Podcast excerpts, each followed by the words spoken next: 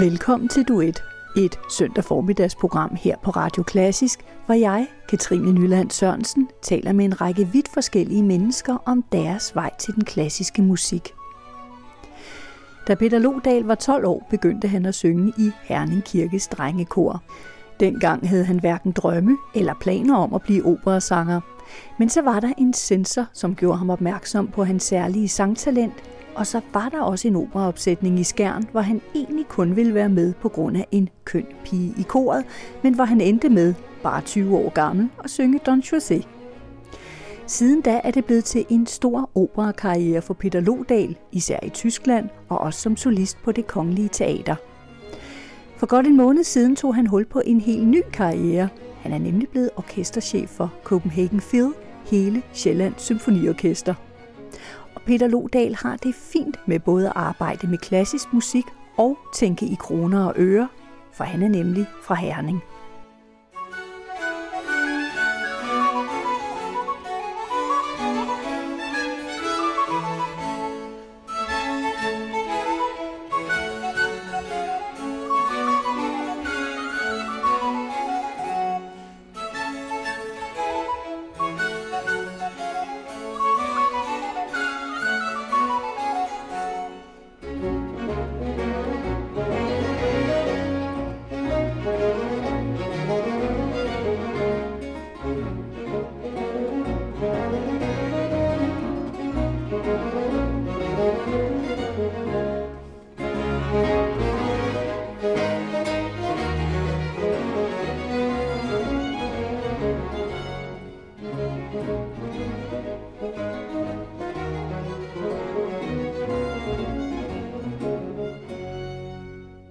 Peter Lodal, vi sidder her på dit næsten helt nye kontor øh, på toppen af det Kongelige Danske musikkonservatorie, det der engang var, øh, var Radiohuset. Hvordan er du sådan ved at, at falde til her? Ja, det er rigtigt. Vi sidder her på 5. sal, og jeg har overtaget øh, kontoret efter Uffe Savary, som så er rykket ned et par etager, tre etager ned i en anden fløj, øh, hvor han så er blevet rektor for det Kongelige Danske Musikkonservatorium. Og øh, jeg har været her en måned nu, og øh, der er nok at lave, skal jeg hilse at sige. Øh, lige nu sidder vi jo med øh, den sidste hånd på programlægningen for 2021, øh, som jeg skal sidde og få på plads. Vi ved ikke endnu, hvad øh, regeringen har tænkt sig at gøre med det meget, meget famøse omprioriteringsbidrag, så vi har i øjeblikket skal vi arbejde fra to, ud fra to planer, øh, hvis det bliver gennemført og hvis det ikke bliver gennemført. Så det er de to scenarier, som jeg lige nu sidder med, og det har rigtig meget at sige i forhold til, hvad vi kan spille af repertoire. Ja, for jeg bemærkede noget af det første, da jeg kom ind. Du har sådan en ordentlig mobbedreng stående på dit kontor, der hedder Handbook of the Economics of Art and Culture. altså for, øh, ja undskyld, jeg siger, det er en gammel operasanger som dig. altså er det, er det en anden verden? Nej, det ved jeg ikke. Altså, jeg har altid godt kunne lide at beskæftige mig med økonomi, og det, nu kan vi se den begge to. Den er vel på størrelse med Dantes guddommelige komedie, eller en, en bibel i big size. Så, så der er nogen, der har gjort sig nogle tanker om, hvordan man skal kombinere kunst og kultur med økonomi. Øhm, min egen baggrund er jo, at jeg er født i Midtjylland, og det er et område øh, omkring Herning, hvor man går rigtig meget op i økonomi. Øh, og jeg tror måske, at jeg har at falde i gryden som lille. Jeg tror, jeg er blevet præget af, at, at man godt kan tænke øhm, i regnark, samtidig med, at man også skal lade sig betage af, af vores skønne, klassiske musikunivers. Så jeg prøver at få tråden til at hænge sammen så godt som muligt. Hvad er det for nogle øh, ambitioner, du så har med det første program, som du er ved at lægge for, for Copenhagen Phil? Øhm, nu skal jeg sige, det allerførste den allerførste klassiske koncert, jeg hørte, symfoniske koncert nogensinde, jeg hørte, det var med mm, Copenhagen Phil, der de hed Sjællands Symfoniorkester, og, eller spillede i Tivoli om sommeren, ligesom vi stadigvæk gør, øh, hvor jeg hørte blandt andet den skotske symfoni af Mendelssohn, da jeg var, øh, lige inden jeg blev student, var vi på en tur til København. Øhm, og det er jo et meget godt eksempel på det repertoire, som passer til orkestrets størrelse. Øhm, lad os sige fra, mm, hvis man tager den sene Mozarts øh, fra cirka 1775 og frem efter, og så til den tidlige romantik. Jeg tror ikke, vi kommer til at spille, i hvert fald ikke som signaturorkester, repertoire, der er meget senere end, end Brahms. Men til gengæld så tror jeg, at vi har en fordel i at kunne dykke ned og gøre os selv til et, et mere specialiseret orkester, at vi ikke skal fagne alt. Uh, Uffe Savary, som jo er min forgænger, har lavet et helt fantastisk arbejde med at kunne opfinde nye formater, og ja, han har i virkeligheden sammen med orkestret uh, reddet øh, den symfoniske musik uden for det kongelige teater, og det er i København og på Sjælland, synes jeg. Eller mener jeg faktisk meget stærkt øh, med at lave nye tiltag, nye formater. Øh, vi, vi kommer til at holde fast i de formater, der er virkelig gode. Øh, 60 Minutes for eksempel, Open Orchestra øh, osv. Så, så har vi et nyt format, der hedder Afgørende Øjeblikke. Øh, det er formater, vi kommer til at holde fast i, øh, og det vil jeg også rigtig gerne gøre, fordi vi skal kunne pege fremad. Men der, hvor orkestret jo er etableret, er jo med udgangspunkt i den rene klassiske musik, og der vil jeg gerne mere tilbage. Øh, og jeg vil måske gerne øh, skære en lille smule ind på, på vores øh, identitet, så vi kommer til at spille øh, med udgangspunkt i, i den der golden period efter, efter den sene Mozart og frem til Brahms, Schumann, Schubert, Haydn, Mendelssohn, øh, og så videre. Alle de store. Det første, vi skal høre, det er øh, Mahlers første. Hvilket forhold har du til den? Ja, nu kan man så sige, at den falder uden for de værker, jeg lige har nævnt her, så det er måske, der skyder jeg mås- måske mig selv en anelse i foden. Men, men det for, forhold, jeg har til maler, altså, øhm, jeg kan huske for nogle år siden, da jeg gik på konservatoriet, efterhånden mange år siden, der, der brugte jeg et par uger sammen med et par andre øh, studiekammerater på at høre alle Mahlers symfonier, øh, fordi der fandtes en fantastisk samlet indspilning med Bernstein. Øhm, og den, den, øh, den tror jeg, jeg kan uden den dag i dag. Øh, det vil jeg godt øh, stille op i en musikquiz. Men øh, Mahler står måske for mange mennesker som noget sådan lidt højpandet, øh, lidt øh, utilgængeligt. Når man hører Mahler, så er det meget fint at tænke, at det er, det er et eller andet, som er meget akademisk, eller man skal være belæst, eller man skal have studeret mange år øh, inden for den klassiske musik for at forstå det her øh, univers. Og det tror jeg ikke. Jeg, jeg kunne godt tænke mig at lægge med den her det her krav om tilgængelighed. Øh, hvor, hvorfor skal man øh, nødvendigvis have studeret mange år? Hvorfor skal vi være dannet øh, Øh, til at gå ind og få vores første maleroplevelse? Det er absolut ikke øh, nogen, nogen øh, ulempe, hvis man er det, og det, det vil jeg da til enhver tid synes var det mest fantastiske, hvis man har brugt det liv på det, men, men en gang skal jo være den første, man hører Maler, og, øh, og Malers første, den er jo kendt for, at den har det her Frederik Jarke, Mester Jakob tema, Øh, og derfor så kunne jeg godt tænke mig at høre den, øh, fordi, den, fordi Maler faktisk mere end, nogen, mere end de fleste øh, bruger folkemusikken i sine fantastiske symfoniske værker.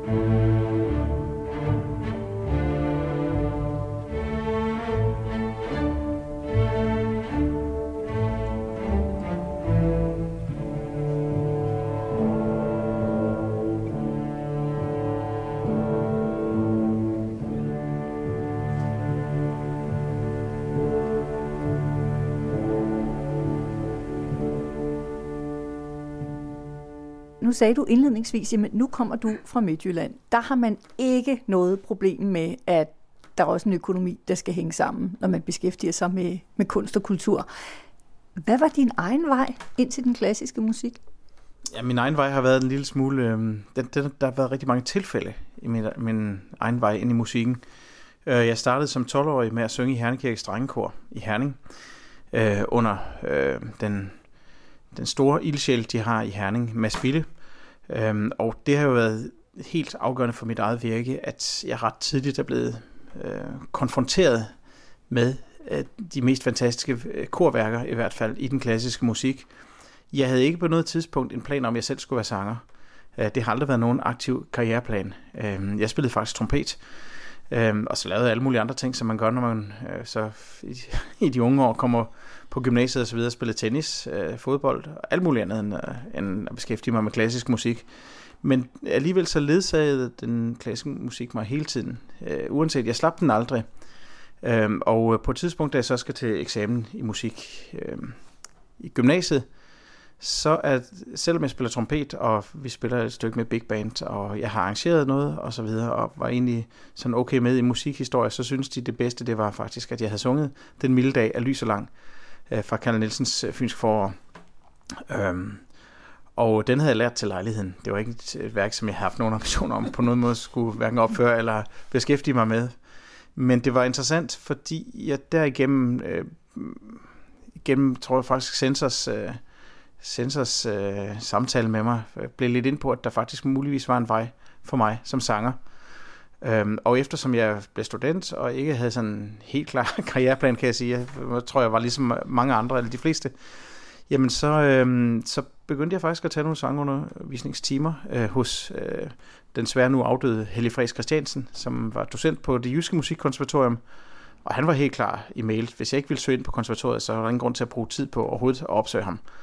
Så jeg sagde jo sådan til ham, jeg prøvede diplomatisk at sige, at jeg søger helt klart på konservatoriet.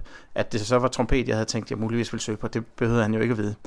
Men øh, faktisk så, så, så gik det pludselig ret hurtigt, øhm, og øh, halvandet år efter var jeg så på min første sko- øh, skoledag, øh, eller min første dag på skolebænken, på det jyske musikkonservatorium i Aarhus. Øhm, inden da skete der lidt øh, sjove ting. Øh, jeg havde sunget meget i kor, øhm, og jeg kom med i noget, der hedder Skjern Operan. Faktisk så har Skjern haft sit eget operakompani. Jeg ved faktisk ikke, om det stadigvæk eksisterer. I så fald så er det måske passivt sådan 7-8 år gangen og så kommer der et stort brag. Øhm, der havde jeg søgt ind i koret, øh, faktisk fordi jeg synes, der var en meget, meget køn pige, øh, som jeg selv sang i kor med, der, der ville søge ind i koret. Så jeg søgte også ind i koret, øh, og det var så Troels Kold, som var daværende operachef på den jyske opera, der var der skulle sætte kampen op i Skjern af alle steder, og så senere i Kulturbyåret i 96 i København. Og øh, jeg søgte ind i koret, øh, og så blev jeg hævet til side af Flemming Vistisen, som skulle dirigere øh, Carmen og Troels Kold. Og så sagde de, at de ville faktisk gerne have, at du kommer med som solist, som Remendado, som jo er den ene af de to smuglere. Øh, så sagde han, nå, øh, men så gik min plan jo lidt i stykker, for jeg havde regnet med, at jeg skulle stå ved siden af den kønne pige i koret. Øh, men øh, jeg tænkte, det kunne jo godt være, at det var lige så godt, at jeg blev solist øh, i den. Jeg vidste ikke helt, hvad det ville sige, men øh, det, det sagde jeg så ja til. Og så et par dage senere ringede de og sagde, jamen vi har jo en Don José, men kunne du tænke dig at være såkaldt cover på Don José også i kampen? Og øh, der tror jeg, at mit store held var, at jeg overhovedet ikke anede, hvad jeg sagde ja til. For jeg sagde selvfølgelig ja med samme, at det kunne jeg da godt tænke mig. Øh, men øh, det var selvfølgelig øh, på alle mulige måder en helt forkert beslutning, øh, sangteknisk, og øh, jeg var overhovedet ikke klar til at synge rollen øh, på alle mulige måder. Men det var lidt øh, humlebin, der ikke vidste, den ikke kunne flyve. Jeg tog rollen, og det lykkedes faktisk at synge Don José som 20-årig med fuldt symfoniorkester. Måske den yngste nogensinde i verdenshistorien, men måske ikke den bedste på det tidspunkt i hvert fald. Øhm, så Nå, da jeg så kom på konservatoriet, så, så begyndte jeg selvfølgelig at kigge meget efter, hvem var de store tenorhelte. Jeg begyndte at lade mig meget inspirere mine studiekolleger på de ældre årgange. Og på et tidspunkt så løb jeg så øh, ret hurtigt ind i ham her, den helt fantastiske Fritz Wunderlich, som jo desværre fandt jeg senere ud af, at døden meget, meget tragisk død i en jagthytte i Salzburg, øh, hvis nok i 1966. Øh, der findes to versioner af den, jeg skal ikke komme ind på de to versioner her. Øh, men et værk, som jeg de fleste kender, øh, de fleste som kender Fritz Wunderlich, kender hans øh, fantastiske indspilling af Dichterliebe, øh, som måske, eller i hvert fald også i mit univers, er den bedste indspilling, der er nogensinde lavet på Deutsche Grammophon.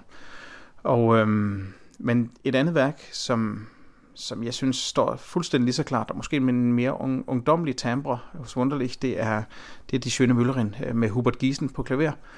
Øh, og jeg vil meget gerne høre Trokne Blumen, øh, som er en af de sidste øh, sange derfra, hvor man den der meget, meget øh, skæbensvanger dualisme skinner helt igennem. Øh, de tørrede blomster, det er livet, der er på held, det er, inden han begår selvmord.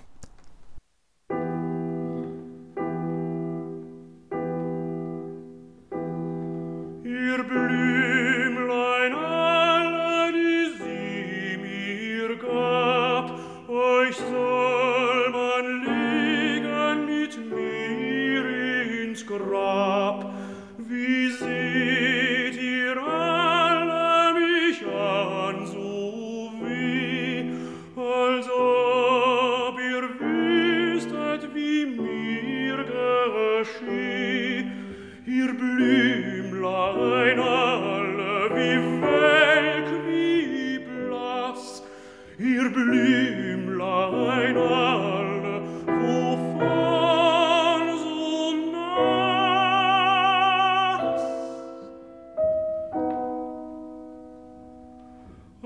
Tränen machen nicht Maien grün, machen Tote Liebe nicht wie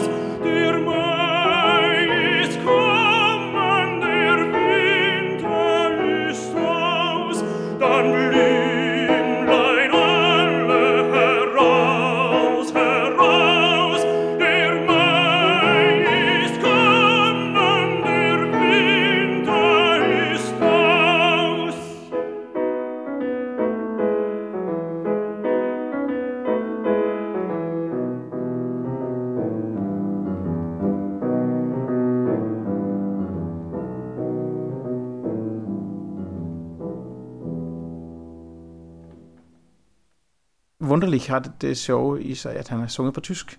Han har ikke indspillet mig bekendt på italiensk. Jo, måske et par få øh, chansons eller øh, få arier. Øh, Chanson, det er fransk. men måske et par få øh, italienske arier har han måske indspillet. Men ellers har han sunget øh, både Traviata øh, og mange andre øh, store værker på, på tysk, selvom de er skrevet på italiensk. Wunderlich har kunnet det der helt fantastisk med, at han har kunnet mixe en tysk perfekt diktion med at synge med åbne italienske vokaler, og det er da meget, meget, det er meget sjældent, at man hører nogen, der kan gøre det til den perfektion. Øh, og så har han bare haft den der lækre, meget, meget ukunstlede klang. Når man hører, øh, som vi hørte her, øh, Trukne Blumen, jamen, så kan man høre, at der er ikke, der er ikke noget, man, der er ikke nogen maner over Wunderlichs måde at synge på. Den er meget, meget ren og ukunstlet og går direkte i hjertet, og det synes jeg er fantastisk.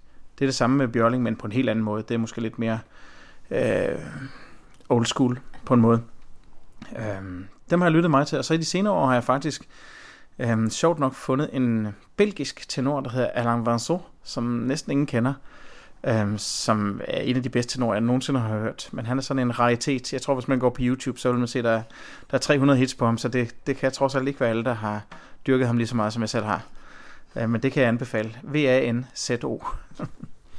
Men hvordan arbejder man så frem mod som, som sanger og, og finde sin egen stemme? Fordi det lyder lidt som om, du var meget overrasket. Gud, øh, min sensor synes, jeg synger fantastisk. Gud, øh, skærnoperaen, jeg skal ikke bare være korsanger, jeg skal faktisk synge Don José. Øhm, og så finde ud af at både få en identitet som, som operasanger, og også finde sin stemme, som jo alligevel er i konstant udvikling. Jamen det er rigtigt, men, men du siger det faktisk helt rigtigt, at finde stemmen, fordi man kan ikke ændre så meget på stemmen. Man kan frigøre stemmen, man kan ikke konstruere sig udenom. Jeg kan ikke bestemme, at jeg vil være bariton for eksempel.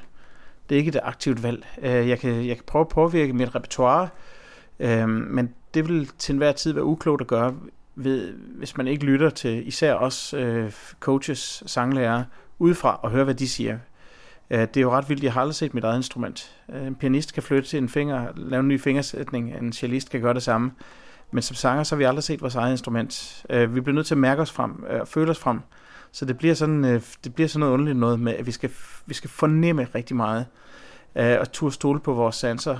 Og så er det klart, så er der noget teknisk, og så er der noget absolut med, hvilke toner kan man synge. Hvor stor er en ambitus? Ambitus, det er jo omfanget af de toner, man kan man har til rådighed øh, for at danne professionel klang. Øh, hvor ligger den bedste tessitura? Tessitura, det er så inden for arbitusen, hvor man siger, her er min tessitura. Øh, der kan være en høj tessitura på et værk som Nadir i Perlefiskerne for eksempel, eller Tonio i Regimentets Datter. Og det betyder, at det betyder ikke nødvendigvis, at tonerne ikke ligger lige sådan som et andet tenorparti. Det betyder, at størstedelen af tonerne ligger i et, et andet område, end de ellers ville gøre. Og det er ret interessant at nørde ind i den slags. Jeg fandt ud af, at jeg som... Øh, måske som havde en niche ved at synge de helt høje tenorpartier. Øh, fordi jeg altid har haft et højt C, jeg aldrig har tvivlet på. Øh, også et højt D og et S, for den sags skyld. Det er sjældent, man bruger den slags, medmindre man skal synge Puritani. Øhm, så jeg har haft en niche på en eller anden måde i det meget, meget høje tenorrepertoire. Og samtidig så har jeg så i de job, jeg har siddet i gennem årene, der har jeg skulle betjene også andre partier, hvor man kan sige, der er selvfølgelig flere, der kan lave en Tamino, der er flere, der kan lave en Don Ottavio. Øh, men men øh, når man er fastansat på et teater, så skal man jo kunne lidt af hvert. Så skal man være alsidig. Det er lidt ligesom at sidde i et orkester. Øhm, så derfor så har jeg sunget rigtig mange af de lyriske tenorpartier, men måske er min egen specialitet øh, faktisk de høje Richard Strauss partier og evangelisterne i passionerne. Øhm. Det næste, vi skal høre, det er fra Matthæus passionen. Ja, øh, og det er netop passionerne, øh, som Bachs passioner er måske det ja, det er måske det vildeste i hele verden. Og Matteus passionen, øh, jeg, lavede, jeg tror, jeg lavede Johannes passionen som evangelist og øh, solist. Der er to tenorer med øh, i Bachs originale udgave. Nogle gange så bliver det sunget af den samme sanger, men det er i princippet to ten, øh, tenorpartier. En, der synger ejerne, øh, de to meget forskellige ejer, Achman Zin og Ervække, øh, og så en anden tenor, der synger evangelisten, som er den, som jo så foredrager den bibelske tekst. Øhm, men Johannes Passion har lavet rigtig mange gange. Øh, Matteus Passion bliver ikke lavet så ofte, øh, fordi den kræver simpelthen et, et, et kæmpestort setup. Øh, men der, der findes en enkelt eje i... Nu kommer der kaffe. Ja, nu kommer kaffe. tak for det. der findes en... Måske for mit vedkommende den mest fuldkommende eje af alle, hvor hele Matteus Passionen øh, også øh, falder på plads. Matteus Passionen, i modsætning til Johannes Passion, som er et mere dramatisk værk, så Matteus Passion er sådan et stoisk værk. Det, det, det står som sådan en hel blok af, af velovervejet... Øh, det, det er et øh, velovervejet, måske et forkert ord, men det er et værk, som på en eller anden måde er fuldendt og falder på plads i sig selv. Øh, og det er måske, det er måske sammen med Hummelmessen det, det største øh, værk, i min bevidsthed i hvert fald, der er skrevet inden for, især inden for kirkemusikken i hvert fald. Øh, men så kan man selvfølgelig argumentere for Tristan og Solde og mange andre store vest, mesterværker. Det, det skal jeg ikke starte en, en battle om her. Men, men for, for mig så er Matteus Passion måske det vigtigste værk, jeg nogensinde har beskæftiget mig med. Øh, og desværre, eller ikke desværre, for der er mange, mange fine tenorejer, og jeg har virkelig nyt at synge evangelisten også. Øh, men måske den smukkeste eje af dem alle er den, den sidste eje for bariton, Mache dich mein Herz rein. thank you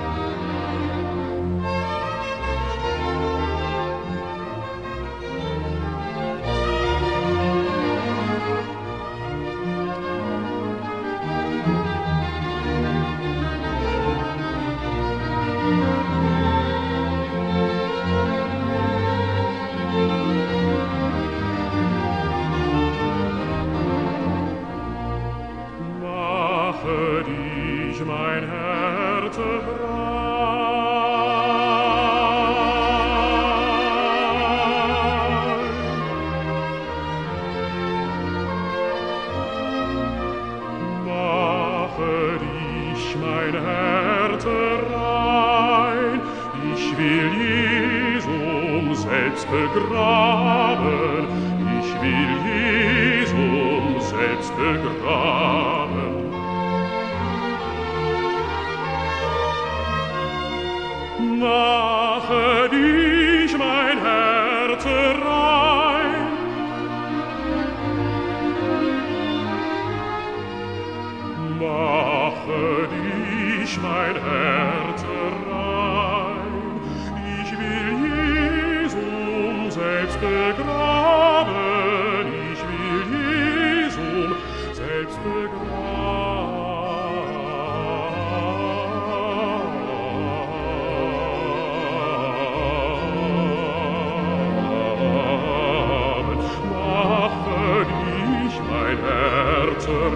ich will Jesu selbst begraben.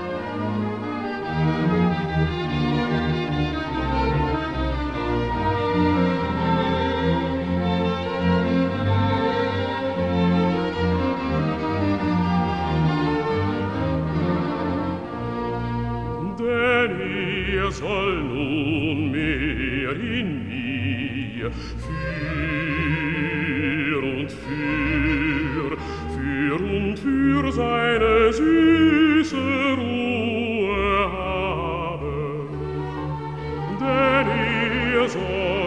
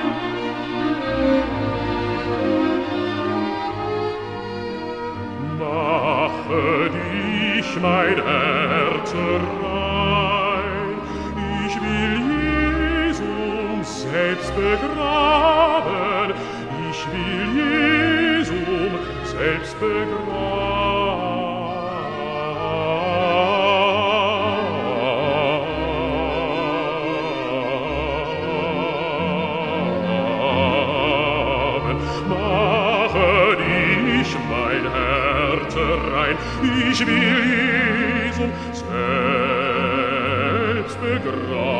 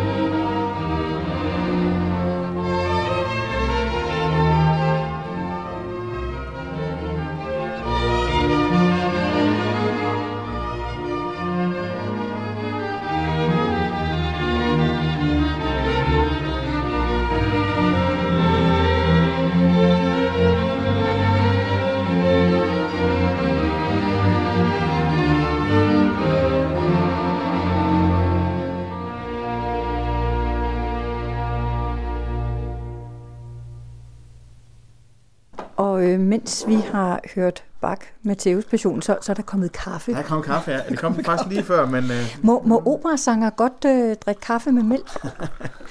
jamen, hvorfor skulle vi ikke det? Jeg ved ikke... Jeg synes, der er tit meget med, med operasanger om det ene og det andet, og nogen har det i hvert fald sådan. Jeg, jeg plejer at sige, hvis man finder en god sanglærer, og ellers øh, opfører sig nogenlunde fornuftigt, og det skal jeg absolut ikke sige, at jeg altid har gjort, men så tror jeg så, øh, så det, det meste går. Altså, jeg tror i virkeligheden på, at man, man lever et normalt liv, øh, uden for store udskejelser. Øh, jeg, jeg, det er ikke sådan, at jeg spiser rå ikke blommer hver, ikke blommer hver morgen. Det er heller ikke sådan, at jeg undgår bestemte ting. Øh, i, selvfølgelig, skal man, selvfølgelig skal man passe på sig selv, det er klart, men i virkeligheden så tror jeg, at det, der er vigtigst, det er, at man har ro. Øhm, og man ikke presser sig selv for meget, og det kan jeg desværre ikke lige sige lige, lige nu, at jeg ikke gør. så det er en dårlig rådgiver for mig selv. Men, øh, men i princippet så handler det jo om, at, at stemmen skal have ro, den skal kunne svinge frit. Øhm, måske kan man forestille sig, at man holder et vinglas, og hvis man holder for hårdt om det vinglas, så siger det plok, og hvis man holder øh, nænsomt om stilk, så får man meget, meget smuk kling. Og det er i virkeligheden den samme måde, jeg tænker mig selv på. Hvis, hvis jeg er i harmoni med min familie, øh, med mine venner, med mit arbejde og med mig selv, ikke mindst, jamen så tror jeg også, at jeg er en bedre sanger. Øh, og det er jo noget, jeg kan mærke. Jeg eller har en antagelse om, at jeg er blevet gennem årene.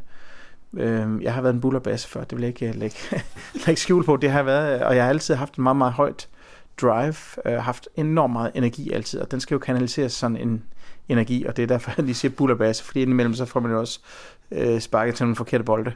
Øh, det er ikke, nu skal jeg måske lige berolige lytterne med det. Det er ikke sådan, et, at, at jeg kørt helt ud af en forkert tangent øh, og skulle hente mig selv op af grøften. Det er ikke det, vi snakker om, men, men jeg har indimellem skulle, skulle køre tilbage nogle veje, hvor jeg har set, okay, hvis jeg nu lige tager den lidt mere ro øh, her, og så kan det godt være, at jeg kunne lave mere fornuftigt øh, liv for mig selv og for min familie og de mennesker, jeg holder af og skal bør passe på. Øh, så der tror jeg da, at det har hjulpet at blive modnet lidt med alderen. Men det, som du øh, sagde før, så det, der var interessant som operasanger, det er, at du kan jo ikke se dit instrument, men du kan ligesom fornemme, hvordan er du i balance med dig selv. Altså du har jo øh, både været solist på det kongelige teater, men også sunget rigtig meget i Tyskland og mange forskellige steder rundt om i verden. Er det også noget med, at man kan mærke, at man er i samklang med de mennesker, man synger med? Er det også så noget, der kan fremkalde en, en stress-situation? Altså, jeg vil faktisk sige, at de bedste oplevelser, jeg har haft, øhm, hvis vi nu tager opera specifikt, det har faktisk været at være medlem af øhm, ensembler. Og jeg vil sige, faktisk sige, især i Tyskland er der en meget, meget stærk især i Tyskland er der et stærkt fællesskab. Min, mine, øh, de, de år, jeg måske sådan synes har været de fedeste, som øh, de bedste år, i et, et kollegialt øh, sammenhold, det har været på Komische Oper i Berlin, som absolut har været enormt kompetitivt. Altså, hvis man, hvis man ikke lige synger en aften, så står der altså 10 lige ude foran døren, for det, det er et af de mest interessante huse, synes jeg, i Europa. Og der, jeg tror ikke, jeg har været noget sted nogensinde, hvor jeg har følt bedre kollegialt øh, sammenhold end der. Øh, og der vi støttede hinanden, og i øvrigt så synes jeg rigtig meget personligt om ensembletanken. Jeg synes rigtig godt om, at man, man har en gruppe mennesker, som lærer at blive samspillet som et hold øhm, øh, bedre end, end det, at man lige flyver den ene superstar ind, øh, og så skal man have det til at fungere på to dage, og så ryger vedkommende ud igen, og så kommer der en ny superstar, og så bruger man et ensemble til at skulle synge birollerne. Det, det synes jeg, det er ikke, øh, jeg tror, hvis jeg en dag skulle sidde som operachef, så tror jeg ikke, så tror jeg, jeg ville satse på at have et ensemble af, af virkelig dygtige kunstnere, som, som havde en jargon, og som havde en arbejdsform med hinanden, og som, øh, Øh, ligesom et orkester, man skifter heller ikke et halvt orkester ud hver gang. så, så i virkeligheden, så kan jeg godt, jeg kan rigtig godt lide kollektivt. Øh, og jeg kan godt lide at tjekke ind i kollektivt. Jeg kan godt lide ideen om, at vi løfter i flok, og vi skaber øh, fantastisk kunst sammen den vej igennem. Og, og der har jeg følt, øh, for lige at vende tilbage til stemmen, der har jeg faktisk følt i Berlin, at selvom jeg måske skulle synge, synge fem store hovedroller om året, øh, hvilket har været min, min dagligdag, og vi har faktisk arbejdet til kl. 10 hver eneste aften. Altså hver eneste aften. Hvis der røg en aften ud, så var det virkelig undtagelsen. Øhm, jamen, øh, så, så har jeg faktisk følt, at, at stemmen har kunne få en ro, ved at man følte sig godt tilpas. Man, jeg havde den der, det der privilegie med at både være føle, at publikum tog rigtig godt imod mig, kollegerne tog godt imod mig, og, og så er det klart, at øh, hvis så, kan man sige, kritikerne, anmelderne også tager godt imod en, jamen så, så tror jeg faktisk ikke, man kan ønske så meget mere, at, at øh, hvis det spiller alle steder. Og det, det kan jeg da, uden at skulle kompromittere andre eller senere arbejdspladser, så, så kan jeg godt røbe, at det ikke sådan, det fungerer alle steder. Med øh, din stemme, nu får du vel ikke sunget lige så meget, når du sidder her som øh, chef for, øh, for Copenhagen Phil øhm, og, og, og planlægger programmer for de næste år og kigger på regnskaber og mange andre praktiske ting. Nej, jeg får ikke sunget lige så meget, som, som jeg har gjort de seneste fem år, og det er heller ikke planen. Øh, det, uanset om jeg var kommet øh, til at sidde her hos Copenhagen Phil eller ej, så, øh, så havde jeg en plan om at skulle trappe en lille smule ned. Jeg har lavet rigtig meget, op til 5-7 store hovedrolleproduktioner om året de sidste fem år. Og det tror jeg, det er lige overkanten af, hvad, hvad man bør gøre som sanger. Øh, og det har været spændende, og jeg har ikke været særlig god til at sige nej, og, og det er også gået rigtig godt det meste af det, vil jeg sige. Men, øh, men jeg har haft en plan længe om at kunne få mere tid med familie og venner, øh, som jeg synes måske, jeg har tidligere, jeg, jeg synes måske ikke helt, jeg har prioriteret det højt nok. Øh, og det er jo klart, det har en pris at lave en karriere. Øhm, og det har jeg længe haft en plan om at kunne prioritere højere. Så da muligheden kom for at at, at kunne overtage orkestret her, øh, og så samtidig kunne synge videre, fordi det var, det var mit forbehold fra starten. Øh, det var, at jeg stopper ikke som sanger. Jeg vil gerne trappe ned og lave lidt mindre, øh, men altså værre er det heller ikke, kan man sige. Det jeg laver nu, det svarer til det, de fleste sanger øh, i forvejen har lavet øh, per år. Så altså, jeg laver, jeg laver to operaproduktioner internationalt område, og så laver jeg cirka 20 koncerter. Så det, det svarer vel til det, de fleste andre i forvejen laver. Vi skal høre noget øh, uddrag fra Bohème nu, og så tænker jeg nemlig på, at vi lige kunne tale lidt mere om Bohème bagefter. Mm. Hvad er det, vi skal høre? Vi skal, vi skal høre, og det er jo selvfølgelig, fordi jeg er tenorskadet øh, kvæg, mit, kvæg mit eget, min egen metier, mit eget håndværk. Men vi skal høre um, Pavarotti, uh, og det skal vi, fordi Pavarotti måske har fået sådan lidt et blakket ry, uh, især efter de tre tenorer, kendt for at skovle penge ind, og ikke altid synge lige godt, måske, uh, på sine senere år. Der er måske nogen, der husker en koncert i Sønderborg, og og, og andre events, hvor, hvor Pavarotti måske har kørt sig selv ud på et tidsspor. Så derfor så vil jeg gerne spole tiden tilbage til 1972, øhm, hvor, der, hvor man lavede på Decca en meget, meget fin optagelse i Berlin øhm, af Mekarian i øvrigt, øhm, øh, hvor man optog La Boheme. Og øh, jeg synes, den måde, som Pavarotti her synger øh, Så koldt lille hånd er, som den hedder på dansk, den hedder Cagelli da Manina på italiensk, øh, det er øh, for mig noget af det bedste, der, der ligger i vokalteknisk, øh, både vokalteknisk set, men også kunstnerisk. Øhm, det, det er noget af det smukkeste, øh, jeg har hørt inden for i hvert fald Verismo øh, nogensinde. Og det er jo nej, jeg har sunget rigtig mange gange. Jeg tror, jeg har lavet jeg tror, jeg har sunget La Boheme selv, som Rodolfo 85 gange. Men altså, jeg har ikke øh, på nogen måde været i nærheden af det her niveau, vi skal høre nu.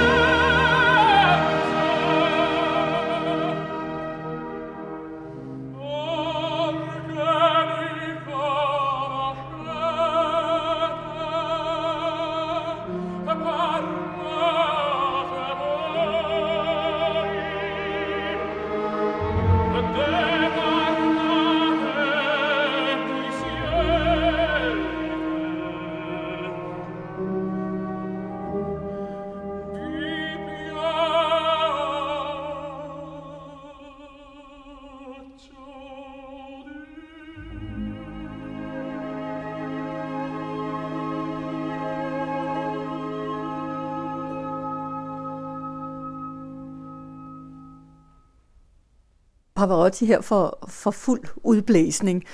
Øhm, du sagde selv, du har sunget Rodolfo sådan i hvert fald en 5-86 gange, og øh, Bohème er det hele taget en, en rolle, eller en opera, som, som du også skal medvirke i her senere på året i København. Jamen det er rigtigt. Altså både at jeg har lavet den så mange gange. Jeg tror, jeg har været jeg har medvirket i 10, 9 eller 10 produktioner af La Bohème. Øhm, øh, altid i Europa. Øhm, forskellige opsætninger. Øh, og øh, nu sker der så det, at øh, Copenhagen Opera Festival, hvor jeg har siddet øh, som, som festivalchef indtil for nylig, øh, har i samarbejde med Østergasværk og faktisk Copenhagen Phil øh, lavet en, en ny version af La Boheme. Øh, og ny version, når jeg siger det, så tænker man selvfølgelig, hvordan kan man lave en ny version? Øh, men det er, ikke, det er ikke sådan, at vi lader Puccini i stikken. Altså alle Puccinis melodilinjer, al hans harmonik, øh, og så videre. Det består øh, fuldstændig uændret. Det vi har kigget på, det er faktisk en ny orkestrering.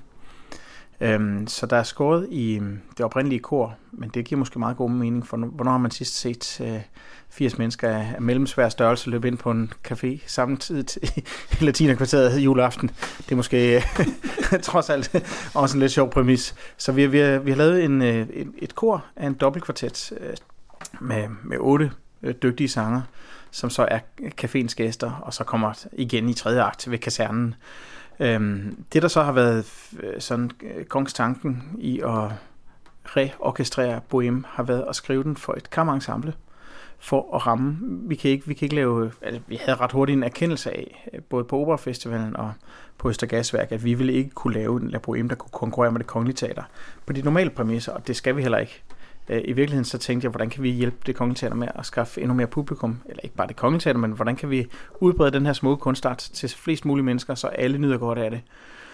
Øhm, og øhm, det, vi, det jeg så kom på, øhm, det var, hvad nu hvis vi laver Lyden af Paris? Øh, La Boheme spiller øh, juleaften i Paris. Så det vi har koncentreret os om, det er faktisk at se, kan vi lave en slags pocket opera, altså en lommebog, hvis man nu har en hardback-version, som er det kongelige teater, kan vi så lave en, en pocket-udgave, øh, som kan komme ud til flere mennesker, øh, som ikke måske er helt så stor i, i hele maskineriet.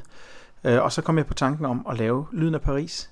Øh, lyden af latinekvarteret, måske lidt mere frægt, lidt mere sådan dirty øh, rendestenslyd. Vi har flyttet Bohème til øh, jazztiden i 1920'ernes Paris. Øh, en tid, hvor Scott Fitzgerald og Ernest Hemingway og andre, man ved, de har siddet og drukket absint på de på de snedige bar øh, rundt omkring. Øh, så, og det var jeg meget inspireret af, fordi det er en tid, som både øh, rummer en enorm dekadence, øh, men også et stort sammenbrud, øh, en, en brydningstid, der minder rigtig meget om den tid, vi lever i i dag. Øh, det er få år før et stort crash på Wall Street. Øh, det, det er få år inden Weimar-republiken virkelig tager fra. Øh, så der er rigtig mange paralleller til vores, øh, den, den tid, vi lever i i dag med Trumpisme og Boris Johnson. Og, øh, altså et, et spænd mellem gal og genial, og masser af øh, nyrige, som har ufattelig mange midler, og så nogen, der sulter på gaden. Øh, og øh, der, der er rigtig mange paralleller til den tid, vi lever i i dag, og derfor synes jeg, at den tid var spændende øh, at sætte La Boheme op i. Og så har vi lavet en orkestrering, som faktisk er en stryge kvintet, som kommer her fra Copenhagen Phil, øh, klarinet, og øh, så har vi taget akkordeon med, fordi hvis der er noget instrument, man forbinder med Paris, så er det akkordeon og klarinet måske også. Og så har klarinet og akkordeon den fantastiske kvalitet, at de mixer rigtig godt med, med strygeren. Øh, og så selvfølgelig klaver, hvor vi har en spillende kapelmester, som er Erik Kaltoft i øvrigt, min gamle egne næster fra Musikkonservatoriet i Aarhus, øh, som var leder af sangforgruppen i sin tid. Så han får en revival her ved at skulle dirigere det hele, eller holde sammen på det her setup. Men det der, man kan sige, som, som du jo også meget har øh, arbejdet med, øh, mens du har været direktør for Copenhagen Opera Festival, det er jo også at få opera ud i nogle sammenhænge, som man måske ellers ikke forbinder med at, at opleve opera. Så det er noget, der bliver ved med at være en drivkraft for dig. Hvordan kan opera også fungere uden for de store scener? Jamen helt klart, og nu lavede vi på Årets Opera Festival faktisk en street boheme, hvor vi spillede øh, på, på Gammel Loft i, på Skabelonsværkstedet i, på Refsaløen, og så havde vi publikum med ned på, på de nye, til de nye øh, kulinariske fornøjelser i, på Reffen, og, og spillede så ved de gamle kasernebygninger også. Øh, øh, så, så på den måde så tog vi den ud. Men jeg kan godt tænke, jeg kan godt lide ideen om at komme ud, hvor publikum er i forvejen.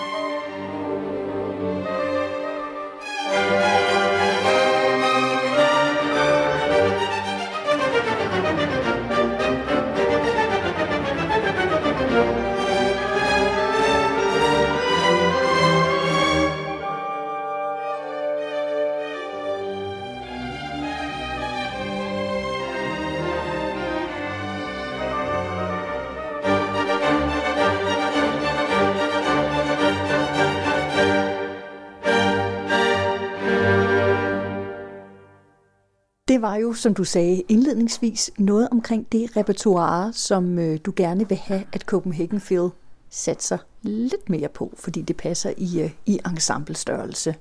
Hvad er det for et forhold, du, du har til Mozart? Har det været sådan fra, du var helt lille og gik rundt hjemme i Herning? Ja, det har det sådan set, fordi jeg har sunget mange af Mozarts messer.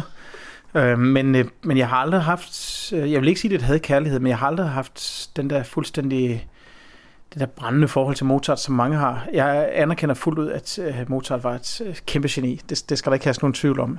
Og Mozart har jo været min, øh, min ledsager gennem min egen karriere. Altså, jeg tror, jeg har sunget i hvert fald 7-8 af de store hovedroller, og gjort det flere gange. Den måde, da, da jeg kom til komisk opera selv, det var med i tre nye produktioner. Tamino i Tryllefløjten, og, og så var det Belmonte i Bortførelsen for Serrade, og så Ferrando i Così fan tutte. Og dem lavede jeg i 250 år for Mozart i Berlin. Så på den måde, så, så var mit eget gennembrud, det var som Mozart-sanger. Men det har aldrig for mit vedkommende, hvis jeg skal være helt ærlig, haft den samme direkte tilgang til, hvad skal man sige, min, til mig emotionelt. Øhm, det, jeg har altid anerkendt det på et, på et akademisk niveau og, og som fuldendte mesterværker. Det skal der ikke have nogen tvivl om, men det har aldrig talt direkte til mig på samme måde som, øh, som Verdi for eksempel. Øh, måske bortset fra, da jeg hørte Requiem første gang, Mozarts Requiem, der kunne jeg mærke, at der var noget helt specielt. Det er så også Mozarts sidste værk, som han ikke nåede at øh, fuldende. Han stoppede inden 8 eller 10 takter inde i Lacrimosa-satsen. Øhm, et par år før skrev han jo så symfonien nummer 40 i G-mol. Øh, og jeg tror måske, at øh, også i forhold til orkestret her, nu, nu nævnte jeg, at det var den sene Mozart, øh, som vil passe godt til orkestret. Jeg, jeg synes også, at Mozart ikke er bare Mozart.